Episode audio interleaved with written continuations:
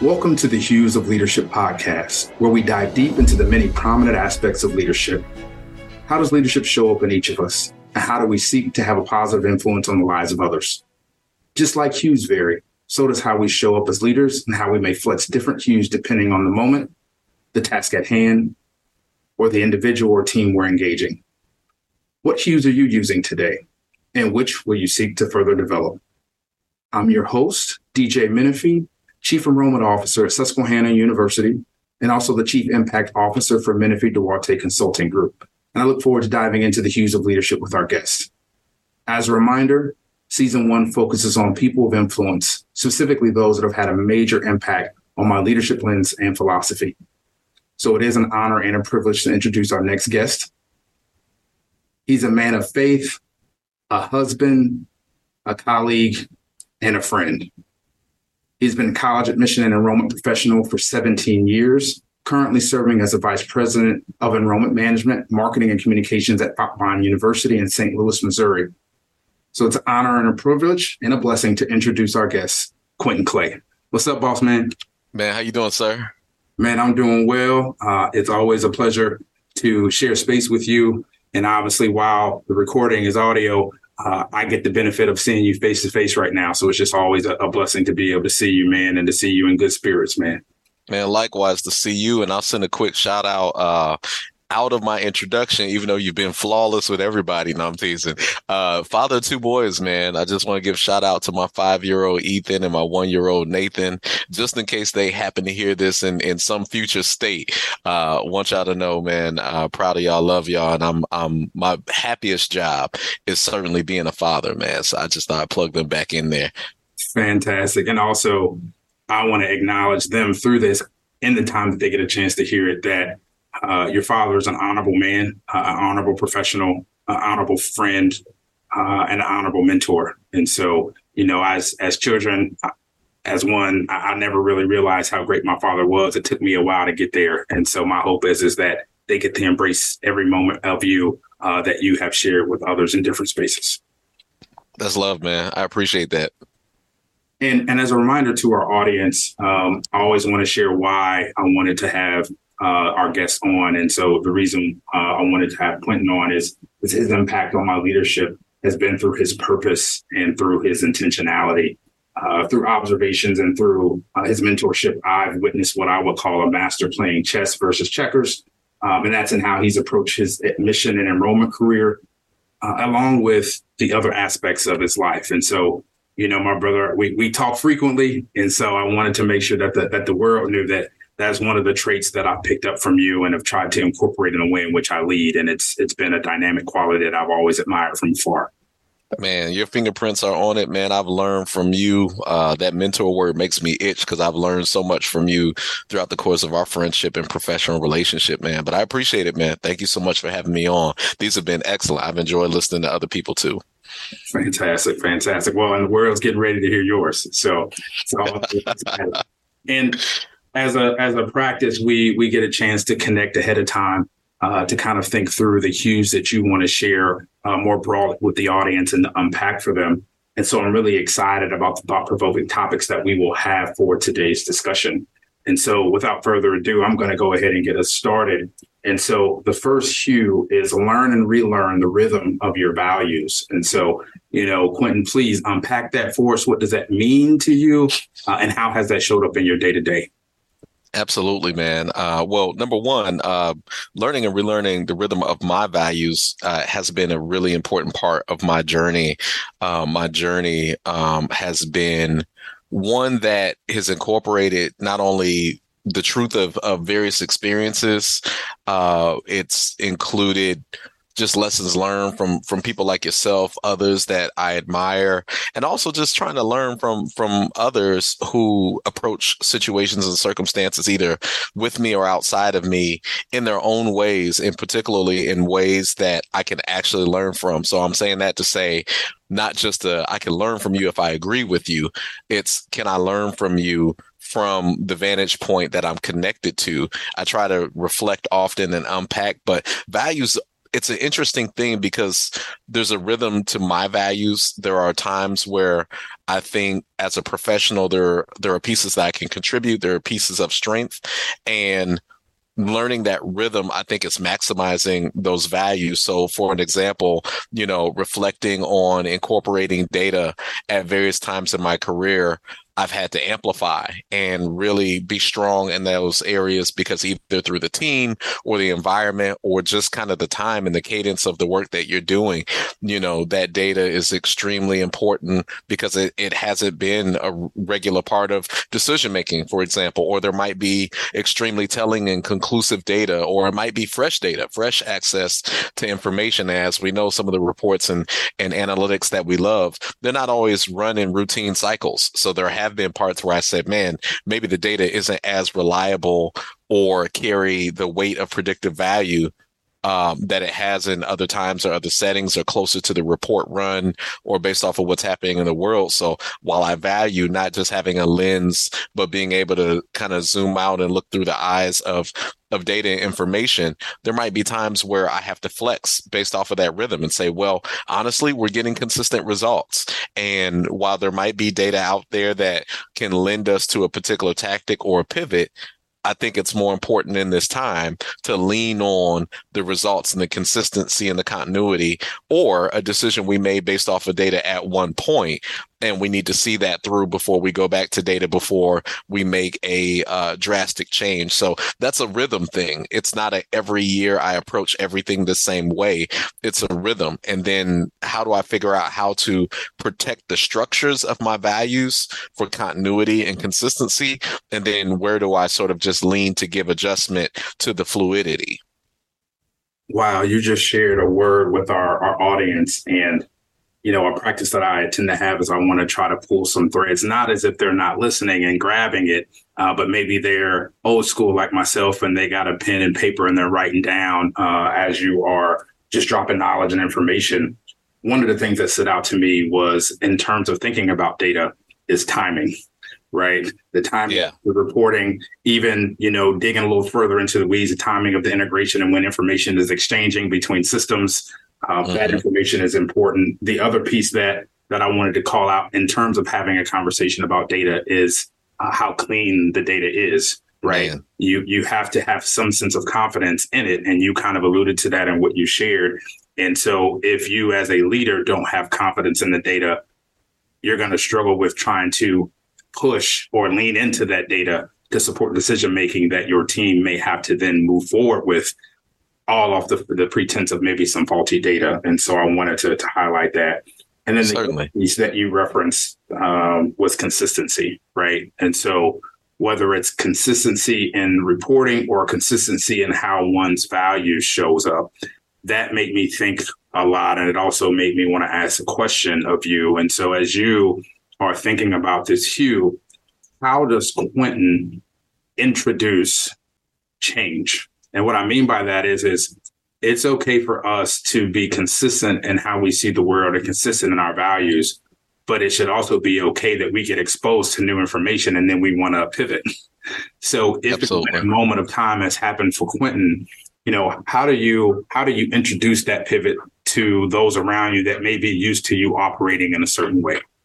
Certainly. I, I think in, in my best attempt with, with a great question, and, and I'm evolving as well. So, uh, you know, you might catch me five years from this podcast and, and I, I got a little bit of a pivot to, to my response. When I think about change, first, um, I, I want to recognize what the constant is in the moment. Our values, our mission do not change. We may amplify, we might elevate, we may contextualize, but we stay consistent. And if we need to change the values or the mission or the goal that we're moving toward, there's a process for that. But I think it's important to sort of uh, recognize and point to what's constant. And then I, th- I I think the next piece is to introduce the elements that that push for change. Either we've been stable and now it's time to go to the next level, or we have not paid full attention, you know, to certain areas. And the, the plan was always to focus on, on, on a segment of things. And then once we re- achieve stability, now we sort of resurface areas that we weren't able to get off the ground right away, or we didn't have the capacity or bandwidth. We had a desire, but not the ability to really flesh out a thorough and execute a thoughtful plan. Maybe it was timing. Maybe we saw a need in the middle of a budget cycle, but, um, you know, trying to change direction or change course or make some dramatic decision would have been more reckless due to the timing, even though we saw what the need was, or we saw where the vulnerability was. So I think, you know, number one, just acknowledging and pointing to the constant, which hopefully is mission, vision, and values, but then also pointing to what sort of uh, circumstances, whether they're ex- internal or external, are making the need to change more immediate or making the need for our change to be more dramatic. Right. Um, I think those pieces are extremely important. And then I think uh, communication uh, is the second thing that uh, right away is important for me in terms of making change and introducing change. You don't change and you inform everyone after.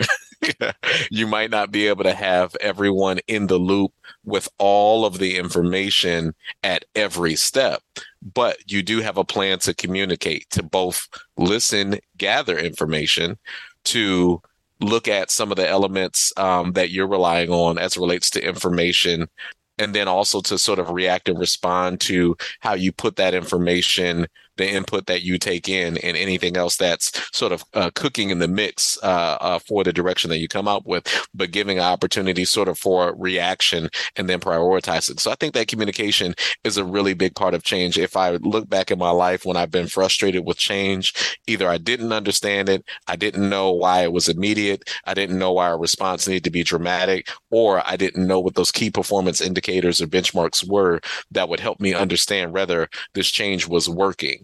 And I try to think about those things as a leader and incorporate that in how I'm interacting and communicating and executing change. We appreciate that. And in the segue to cue number two, there was a piece in your response there that talked about maybe holding off on something because if it's midstream, it's mid-cycle, maybe it may present as more reckless and be more harmful than, than right. part of a solution. Right. So it made me think about the second gem, Uh, which is perfection as as a lonely meal. And so, again, I'm going to turn the keys over to you for you to enlighten us of what that means and how that shows up in your day to day. Certainly. And and I say this, you know, uh, it certainly connects to my professional experiences and work, but also personally, sometimes we just have to think about what our real goals are. And perfection uh, can be a goal. It could be a personal goal. And to achieve it, especially for perfection, you can't always do that in front of an audience. Let's just say it's growth, right? Perfection as it relates to growth. You know, I'm I'm trying to grow as an individual as it relates to time management or maintaining balance in my life. I can't talk about that and do it at the same time. Sometimes I have to go internal. I have to be reflective and consume information and kind of parse my heart and my spirit for what that growth is going to look like as I'm getting better. I can't you know, hold a press conference and say, hey, this is how I'm going to perfect. This is how I'm going to grow in these areas. And this is my ten step process. And, and, and here's, uh, you know, the calendar for the rollout of how you could expect this, you know, to impact you and others. I have to embrace that lonely meal of perfection and say, either I could talk about it or I could be about it. Either I'm reflecting and I'm listening and I'm searching for truth and answers and I'm being open, or I'm acting. But I can't always do those things in company. I can't always be communicative and completely transparent throughout the entire process. And I have to embrace that lonely meal in terms of that stage of that type of perfection. And then on the converse, um, sometimes there are things that are more important than perfection, because, of course, if you're trying to impact a group of people or even one other individual, you have to be able to bring them along in the process of perfection. And if you're moving at a pace, or if your risk tolerance is different than someone else, then you may deter or chase away someone that needs to be a part of the process or someone who's impacted as well. And then you have to say, is perfection worth it if it's a lonely meal? if the goal is getting there together and my behaviors or what's required for perfection is deterring and off-putting and chasing people away, then I have to decide, is perfection really the goal, or are the ways that I'm going about it the appropriate ways? Are is is it does it have to be at this pace? Does it have to be immediate? What's the most important thing right now to ensure that people are respected, cared for, and involved in the level that their comfort and discomfort is recognized and they're not falling off, you know, throughout that course of perfection, growth, or whatever measure of success. So, you know, perfection being a lonely meal is really about improving individually, growing collaborations, empowering others, and then again, being fluid and flexible uh, to make sure that if you're in collaboration and concert with other people or impacting other people, you're not so locked into perfection where you lose sight of the community and the respect and the collaboration and, and the team environment that needs to be there to really achieve success in forms of perfection. Yeah, what's amazing about what you shared, and, and I think I'll start with when you're thinking about it as, as an individual personally, right? And you're talking about it, it made me think of kind of the metaphor of the iceberg, right? In terms of, of all the work that goes into whatever that growth goal is, most of the work that happens to get there is not visible to the rest of the world. Uh, what they they see yes. is kind of at the top. And so even in instances where that is either recognized in a positive way and sometimes it's not, all of the work that went into it should also be, I think, taken in consideration, right? I was I was having this conversation with um, some colleagues of ours where, you know, it's admitted student reception season, and, you know, maybe some that that were Uh, arriving, you know, had different thoughts about maybe the location or the food options or the seating arrangements. And yeah, all of that. Like, in the same vein, you know, we have internal uh, assessment. We're under the top of the iceberg. We can see under the water, and we can see the list that were put together to think about what locations may be best, what segmentations and audiences should be invited. Uh, the documentation and the threads that went into what alumni should be present, what academic leadership should be present. So all of that work is not necessarily recognized in that short instance. And so that's what made me make me kind of reflect on that. You know, as a leader, Quinton, talk to to the audience, if you may, about how do you approach growth and development as an individual? Are you are you one that kind of says, you know what, um, it's the new year, I got new goals. Like, how do you, how do you as a leader, like whether it's personally or professionally, how do you approach the sense of, I want to be a better version of Quinton tomorrow? How do you approach that? I try to look for patterns, frankly. And, and sometimes the patterns I see, uh, I'll, I'll take one example, conflict. If I'm having the same kinds of conflicts with with individuals who all have different roles, some above, some below, some peers, some inside my department or division or areas, some outside, but there's continuity in the kind of conflicts that I'm having, that's really getting my attention for an area of growth, right? It's hard for me to say that the problem is always someone else. You know, um, I have to look for patterns, and I particularly pay attention to conflicts. Am I having the same type of conflicts?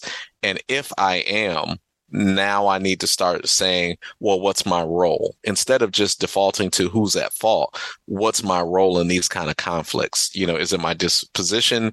Is it the ways that I communicate? Is it the ways that I articulate? Is it because I come from a different background and experience that enters the room before I do? And there's a lot of silence in things that I assume are known or understood, and I might need to do a better job relationship building before and after to ensure maybe those silent parts of me, those pieces that are inferred in my mind, are more Uh, evident and and tangible to other people. You know, instead of just saying you're misunderstood, for example, it's it's just those types of things um, that I think are are patterns that stand out to me, and I try to look for them because that lets me know when there's an opportunity for growth.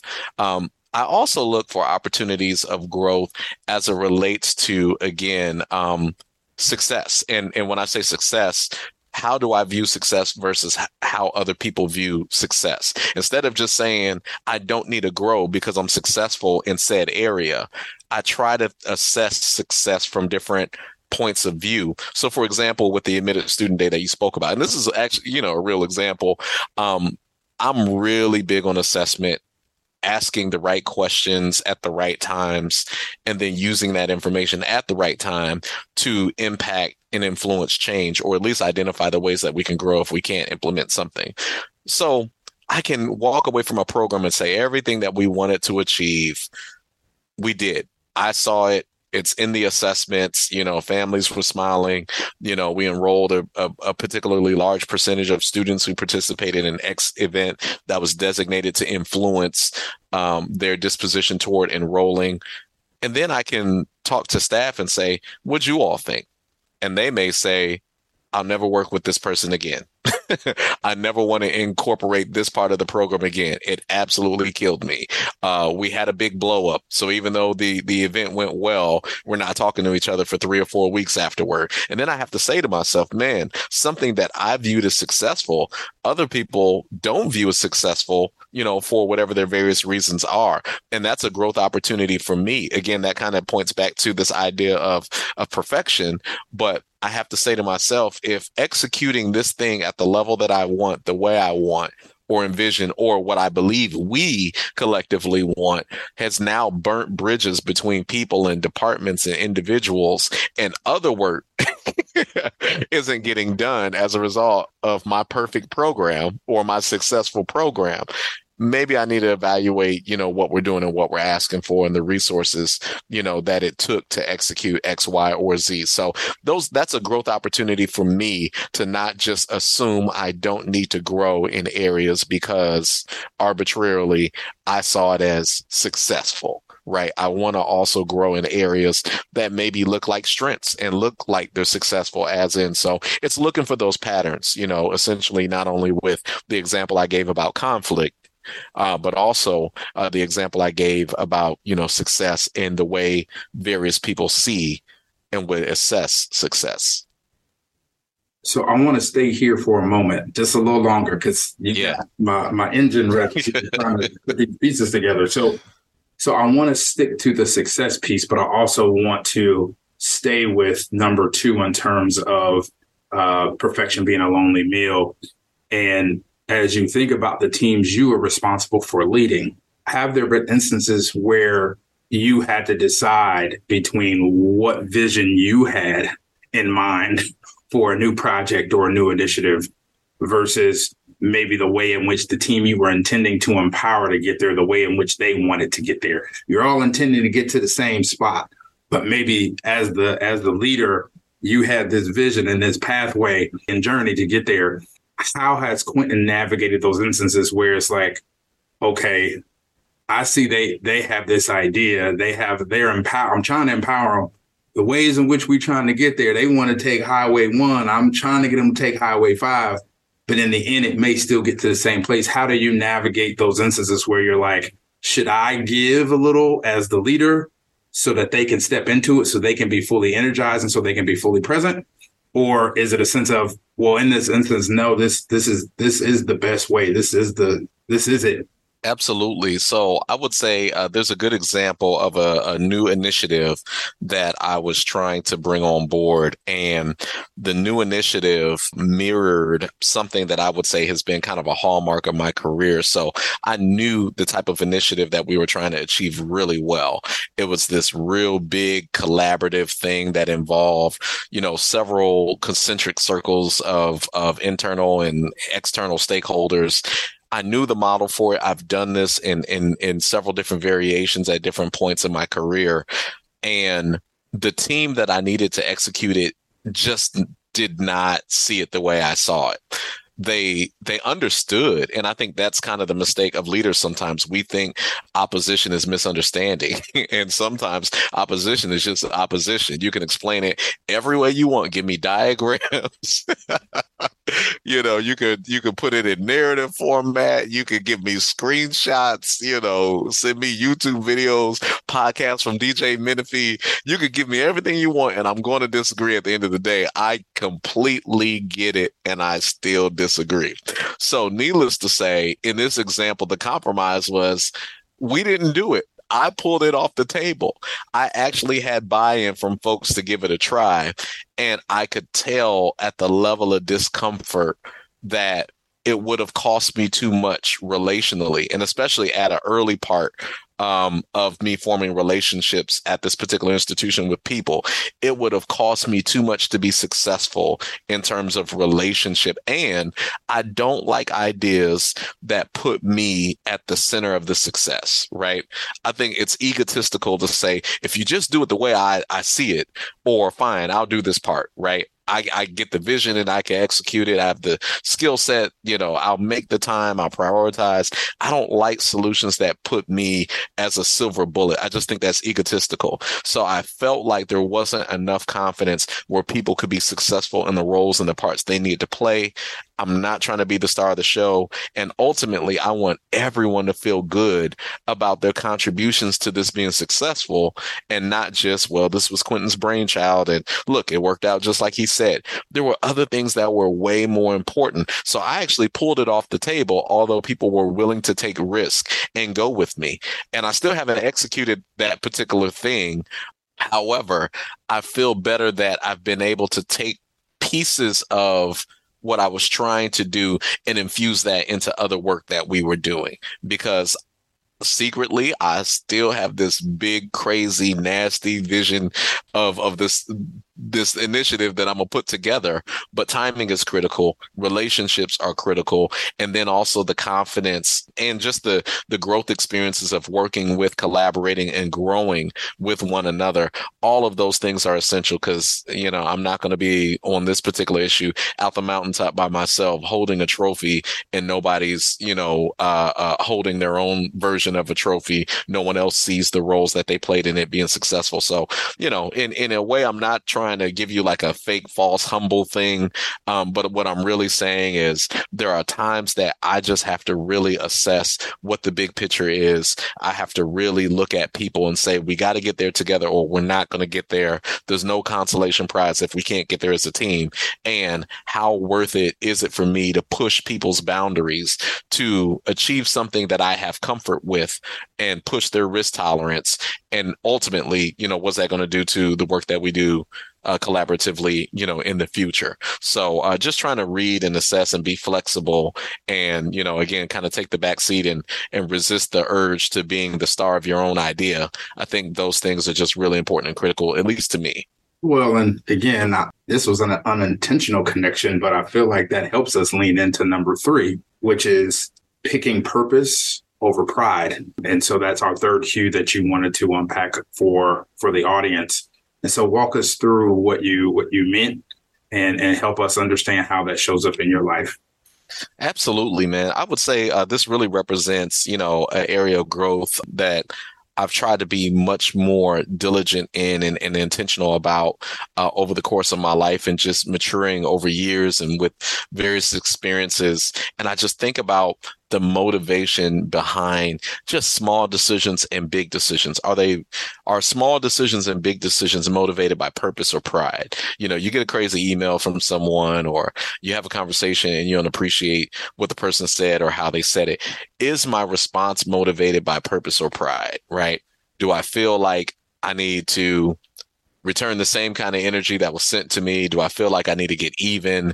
You know, do I feel better about a situation when I can speak my piece? Or do I look at a big, bigger purpose and say, all right, in this moment, because of the purpose I'm aiming for, my response in, in particular ways would not be helpful or conducive or supportive or complimentary.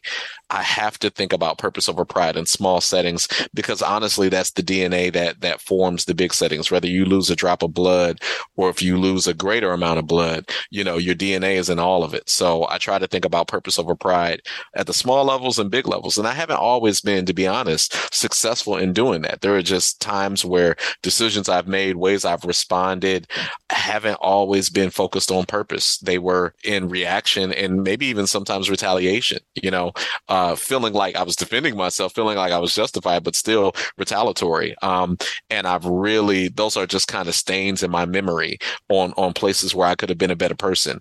Uh, so I try to think about purpose over pride because that helps me to be my best self, just knowing the difference. And again, just stepping back, even as it relates to, to goals, you know, there are things that I think can uh, contribute to success in my family life and my personal life, success at work.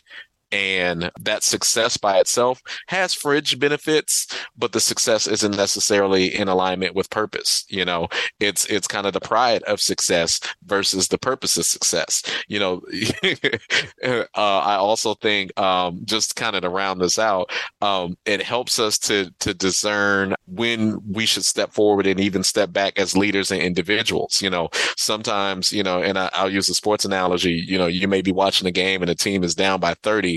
And you see poor shot selection, you know, uh, uh, by a pro basketball player, and they make it, right? And the coach at the end of the game, his responsibility is to go back to that player and say, I don't care that you made it. That D N A is not going to help us in our purpose. That was poor shot selection. You ate up the shot clock. You shot with three people guarding you, you know, from, it was heavily contested and it was from an area that's not your strength and an area that really made the play break down. So if you missed it, you know, we were really left out of position in so many different ways. That's a purpose over pride moment where I could say, well, you know what? We were losing and I was just trying to do my part to help us win. Well, when you pick purpose over pride, you say, even with degree of difficulty and my confidence in myself, it's a poor shot to take. So purpose over pride um, even lets you know when to step up or even to back up and say, okay, based off of what the risk is here and what it could cost us, and the fact that this really isn't aligned directly with our purpose by giving us the greatest opportunity to be successful and even contingency plans, let me go ahead and pass the ball out, you know, from this difficult spot and try to see if the play materializes or if there's a second, third, you know, fourth option that's a little bit better. So I'm sorry to go all the way down this hole in a basketball analogy, but I would say here's a moment where, you know, how about you do the opening, you know, welcome speech? How about you put your idea on the table? How about I bring you to the leadership table and present your own idea, although I can anticipate questions and and maybe navigate, you know, some pitfalls a little bit in, in a little bit greater communicative ease than you. How about I just say it's more important that you get the confidence of presenting your own idea? And that win is so much bigger than the win of me bringing something to the leadership table, you know, and presenting it in such a fluid way that they accept it, go along with it, you know, and move it forward. So just really always trying to put purpose and pride, you know, in the perspective of my decision making helps me to be the best version of me, but don't let me, you know, ever come off as having mastered that. It's something I'm still working at. What I appreciate so much in regards to what you just shared is your willingness to take off your armor and to say, hey, I've had moments in my career where I didn't pause. I didn't choose purpose over pride. It may have resorted in retaliation, and owning that you recognize that that is a stain that that you feel as though is, is being carried with you. It, I think it takes leadership to acknowledge and recognize those moments. And so I, I am commending you and celebrating you all at the same time in this moment, because I appreciate you bringing that. You also bring up this value in sharing that in terms of the pause, right? Because sometimes we do get those emails, and sometimes it's not even an email. Sometimes we don't get the the benefit of having technology be in between what is right presented to us. Sometimes it's front and center, and taking that time to think through, to to to be self-aware of how we show up, to be self-aware of how we can respond with agitation or with anger.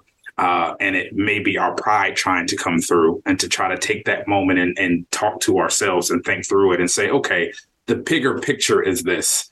The yeah. goal is this. The purpose of this is this. And you yeah. made me reflect on moments where I've tried to do both. I've tried to react and respond with purpose and pride by via email saying, well, the purpose of this response or mm-hmm. the purpose of this message. And so I'm trying to highlight the purpose of where we're headed. but doing so in a way that was very prideful and didn't help the situation. And so it's hard to tell, man. Yeah, it's hard to tell, especially on the fly, man. I had a, a situation, you know, some months ago um, with with another uh, uh, leader, and I was responding to, you know, criticism this leader had about areas that an uh, area of oversight that I have. And, you know, I responded to that leader saying, well, listen, there's an area of oversight you have in a particular thing that I don't agree with. And, and I hold back my comments and I let you do your thing, you know, and I try to just be a part of a solution instead of being unproductively opinionated. And Here's the here's the thing about retaliation, you know, because I think sometimes we paint that, you know, in, in such a dramatic fashion. The the the leader gave me the opportunity to say, OK, well, you know, please, you know, I would love to hear, please share, you know, what your thoughts and criticisms are of whatever this is in, in an area that I oversee. And with that invitation, it still would have been retaliatory because I did not make a plan or intentional effort to bring this to that person's attention. And it would have been reactive and retaliatory for me to share what I was going to share, because frankly, until there was a criticism in my area, I did not plan to share the criticism in that other person's area. So I actually won that day, D J. I don't win all the time, man, but I won that day. And I said, you know what? No, I'm not going to share anything, even with your invitation. I appreciate, you know, that collegiality and the in the spirit of, you know, I'm open to hear where you have a criticism. But the truth of the matter was I wasn't going to share that until, you know, I jumped in defense mode related to an area I felt was unfairly criticized. So that retaliation, man, it's kind of hard to discern because people would have said, well, it's fair uh, or you invited me, you know, to expound upon that. But in the spirit of my soul, I knew it wasn't something that I was going to share until that moment rose. So I had to pick purpose over pride and say, yeah, even with the invitation, even though it feels fair and right in this moment, there wasn't a real purpose for me sharing that. That would have been a pride moment. So it's hard on, on the fly to make those calls. But one thing I appreciate and respect about our conversations and relationship in this podcast forum you've created, I wanted to be real and, and, and impactful for people, you know, so I certainly don't mind, uh, um, you know, admitting that I got flaws and work to do because, you know, uh, without that kind of transparency, I don't think any of us get anything out of these type of podcasts and, and resources. Amen. Amen. And amen. I have a follow up and I'm, I want to be mindful of our time today together as well. But but the follow up is, is in the moments where you recognize you selected pride over purpose. After you've done that and you had time to to self-reflect and you're like, all right, Q, this is what happened. Uh-huh, you know, uh-huh. What has it what has it meant for you in the moments where you've you've had to go back and and I guess in our in our in our framework, break bread, say, hey, this is what happened. This is how what you shared or what you did, this is how it made me feel. And I reacted. I wanted to acknowledge my reaction. And that that wasn't the best way to navigate that moving forward. Like, what has that been like for you? Um, and how do you feel like that's been for for the people that you've either been called to lead or called to collaborate with? Man, you know, I think it's been essential um, because it's about, you know, authentic leadership for me. Um, it's about giving people a chance to learn from the truth of your success and and the truth of your your mistakes and failures, right? It's it's uh, I think spiritually aligned with like the Lord's Prayer, you know, so if you hit Matthew six and and it, and it talks about just forgiveness, right? Forgiveness as a measure that we both need and also that we're responsible, you know, for um, dispersing, dispensing. I I think it's it's important for me to do the right thing and come to those moments of apology and acknowledgement because you deserve it in addition to your desire for a person to receive it.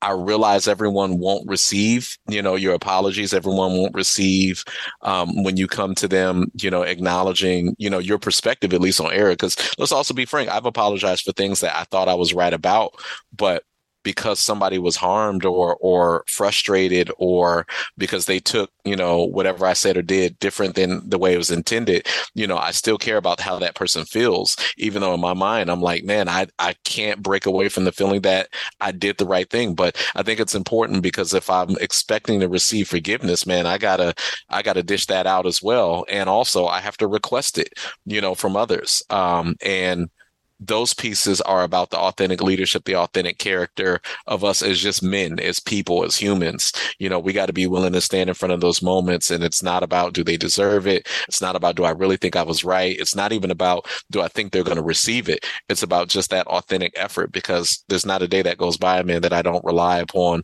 a grace and a mercy that I can't execute to myself. You know, so my hope is that I represent and reflect that kind of mercy and grace um, in moments.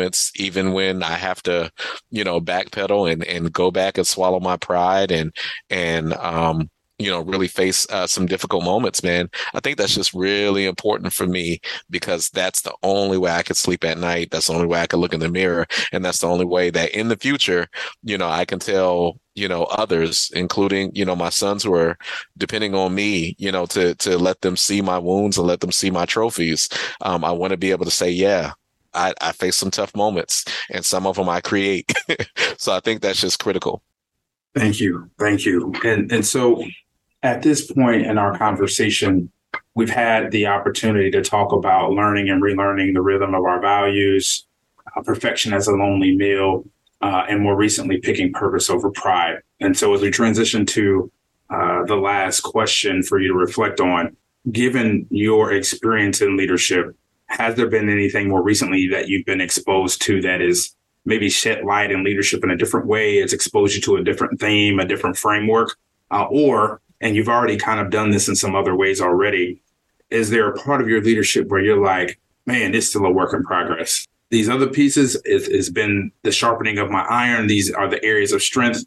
But in this area of opportunity, this is this is one of the bigger opportunities that I just haven't quite turned the corner yet, but I'm still working on.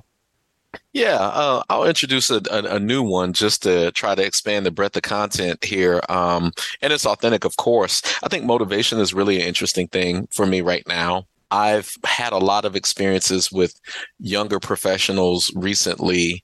And there are moments, I'll be honest, where I'm just saying, man, I was I was more motivated, you know, in my opinion, than what I'm seeing in certain behaviors. You know, I didn't need a promotion or title, you know, to be proactive in certain areas. You know, I didn't need to be compensated. So, so to speak, as we always throw out that I'm not paid to do this, that, and the other, man, I was, I was hungry. I was motivated, man. I'm a first generation college student. You know, I was at the bottom of the Pell eligible range, you know, in undergrad, man. I worked three jobs in undergrad, thirty hours a week, you know, and was a full-time student, and was a president of an organization, and active on campus and active off campus and, and different things in church and all that. And, you know, um, sometimes I struggle to see that same dedication and motivation in other young professionals kind of coming up. And I've had to take a step back and just kind of recalibrate, instead of sitting from a seat of judgment and saying, you know, X, Y, and Z demonstrates to me that you're motivated or not, right? And I've tried to, as a professional, recalibrate to say, how can I create a climate for motivation? How can I create the the type of professional culture where there are aspirations beyond compliance, right? And that's a work in progress for me. I don't think I've I've tapped into it clearly, because there's still some education and understanding um, that I need to achieve, you know, from those who are younger than me. I mean, this is my eighteenth year, man. And, you know, we're not driving around with a binder full of MapQuest pages anymore. You know, we're, we're in a whole, you know, another uh, type of um, enrollment uh, climate, and, and different things are needed, and the world has changed around us, and there's experiences and resources and tools that a generation has grown up with that's much different than what I grew up with. So I, I kind of struggle a little bit seeing myself as an older guy, uh, because I, I was so used to being the youngest, right? And and being the person on the other stick of being misunderstood. And I don't want to repeat the the mistake of misunderstanding who's coming up behind me. So, you know, I continue to just open myself up for opportunities to kind of understand, but also to at least challenge this generation and those within my realm of influence to see and and and be inspired, you know, in in some of the ways um, that I was inspired, you know, to just, just go above and beyond, and and to take pride and to to you know move outside of the framework and the confines of the job description, and just really see the intrinsic value in the ways that we grow, the ways that we contribute to a picture that's bigger than ourselves, and then also for the resume, if you will, of experiences and knowledge we can draw from. Uh, to lead those that are coming behind us, whether that's in a professional arena or not. I just really want to be an active partner with the generation coming uh, to empower them and equip them in ways that um, speak to kind of my my journey and, and, and values. Thank you for leaning into kind of this ex- exploratory navigation of motivation, not only in terms of, of how you were motivated, but also how you see this new generation of enrollment professionals um, and, and where their motivation is in terms of level, but also where it stems from. I also appreciate you introducing the term recalibrate. And I say that because I, I said it earlier today in a meeting. I was talking to a colleague and, you know, it, it, expectations came up and, and they often approach me with, you know, sometimes your expectations of yourself and others are too high. And I, I said, well, in this instance, I've made the decision not to change my expectations. But what I have made the decision to do is recalibrate my my thoughts on what somebody can bring to the table or what they're bringing to the table, what their strengths are versus what I perceive their strengths to be, what I perceive they may add. Now I can kind of make the adjustments now that I've had some opportunities to work with them, to collaborate with, to engage with them. I can recalibrate what what I'm thinking they're going to bring to the table, what my what I now know are their strengths. I can make the adjustment. My expectations on performance are still going to be my expectations on performance. But in terms of, of where the strengths are and what I'm seeking, I have a better sense of where those things are. And so I just appreciate you Man. bringing the recalibration piece to the table, because this was an instance where it's a peer-to-peer. It's it's not necessarily somebody that's that's in my team and, and a newer professional, somebody who is a collaborative partner Uh, at a senior leadership team level that has years of experience. And it was just, you know, sometimes what we anticipate somebody bringing to the table, maybe we just misread it. And it doesn't, it's not a negative. It's just, right. And so I had to say, you know what, no, I just, I just need to, to tweak some things in terms of, of how I collaborate, how I partner, how I approach the conversation. And I think that will still make for meaningful work and a meaningful partnership. I love that, man. That's that's that's good, man. And the beautiful thing about recalibration is you don't throw all the good things out the window, right? You don't just say, let's start from scratch. You just say, you know, how can we take the the good pieces that we have, you know, um, and and again, just repurpose it, shift, and and maybe change our perspective on how those things come together. So you don't throw out the best of you and they don't throw out the best part of them. You know, you just figure out a different approach to bringing those things together. And I think that's really critical. I think people lose the ability to have uh, productive, meaningful, open discourse. Uh, learning how to disagree and still being able to move forward and collaborate. Recalibration is my uh, underscore to what you were saying. Um, man, bring the best part of you. I need that, right? Even if I disagree with how it's, you know, playing out and manifesting or communicated, um, I still need the best part of everyone I'm working with, you know, and I'm definitely going to bring the best part of me. So recalibrating doesn't throw that out. I think it salvages the best parts of us. So that's excellent, man. I appreciate you said that. Fantastic. Fantastic. Well, listen, for our audience, uh, we've had the opportunity to to to walk through and, and have Quinton lead us on a voyage to unpack his hues and also to reflect on motivation and how he's looking at motivation now in terms of where he is in his career and how he is is helping lead and steward newer professionals. We're also still leaving the door open and his heart open and his mind open to still be able to learn from them uh, as well.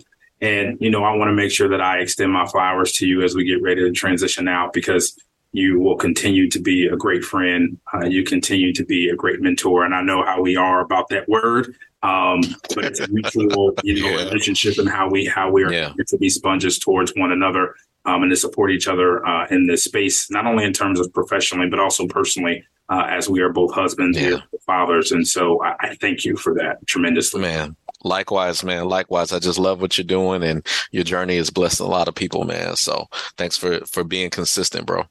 Fantastic. Well, listen to our guests as you transition to work or home from work, as you head into lunch, or you're transitioning in between meetings.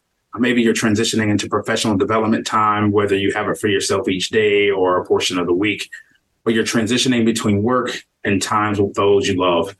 Let's reflect on and consider incorporating these hues into our lives. Thanks for tuning in to the Hues of Leadership podcast. And remember to ask yourself, what hues will I use today, and which will I seek to further develop? Thank you.